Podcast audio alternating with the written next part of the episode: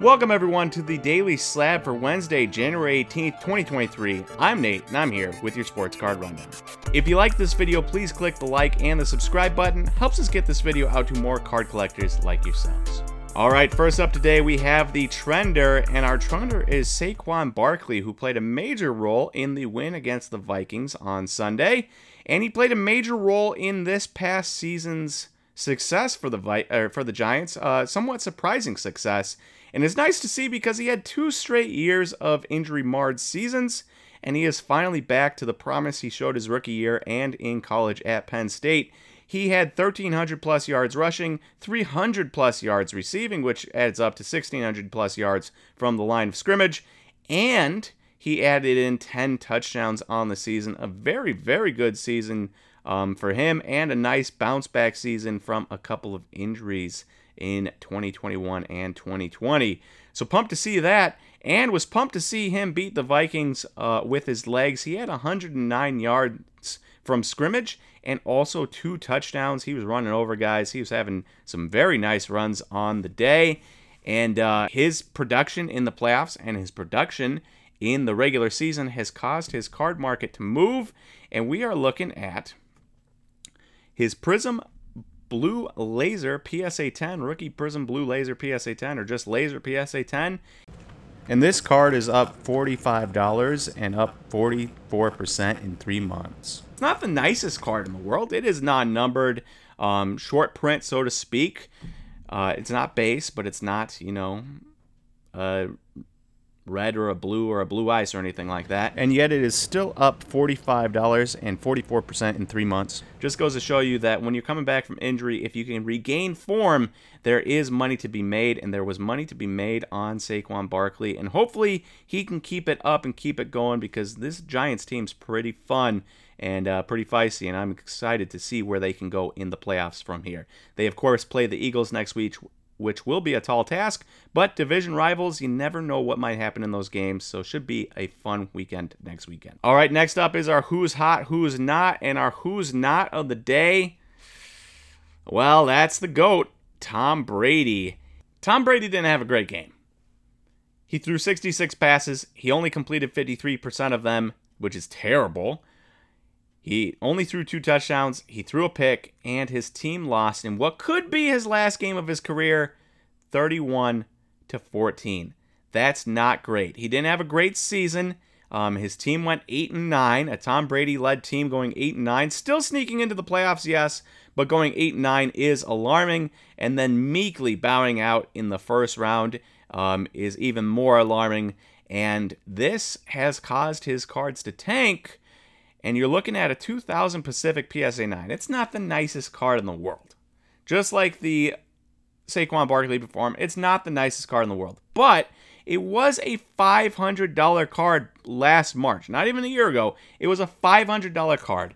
And now it is down to $237 as of the 15th. And that was before he played in his last in his playoff game. So it could go down even further from there. And the reason I bring this up and the reason I bring up Tom Brady is not to egg on him and not to be like, "Oh, Tampa Bay fans, oh, blah blah blah." No, no, because Tom Brady has been magnificent in his career. Tampa Bay has won a Super Bowl just a little bit ago, um, a couple years ago.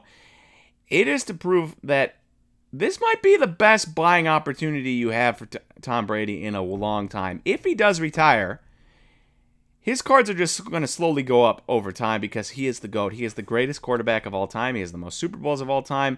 Nobody is going to catch him for Super Bowls. It's just not going to happen. And so if you get the opportunity to buy at a discount like this is, you know, $500, maybe this isn't a $500 card, but 237 is way less than what it used to be. And so you get this opportunity to buy in now. I definitely would take it if this was like an investment opportunity that I'm trying to look for. Tom Brady is probably a pretty good investment because you see how the GOATs do, how the vets do, and uh, Tom Brady is the best NFL player of all time. And his prices are cheaper than what they were 10 months ago. So take advantage if that's uh, what you like to do. And then lastly, we have our Instagram post of the day. And here we are. Elijah Green Super Fractor Auto has been pulled. Now, depending on how you view Jackson Holliday and how you view Termarr Jackson or Johnson, um, this could either be the best card in the draft in the class, the second best card, or the third best card, but it's likely no lower than the third best card in the product. Um, it's going to be quite expensive. Henry Davis's Bowman Chrome Super Refractor Auto just sold for $17,000 in December, and he was not very good this past year in the minors, especially in Double A. Um, and he's a catcher. It'll be interesting to see what this Elijah Green card goes for.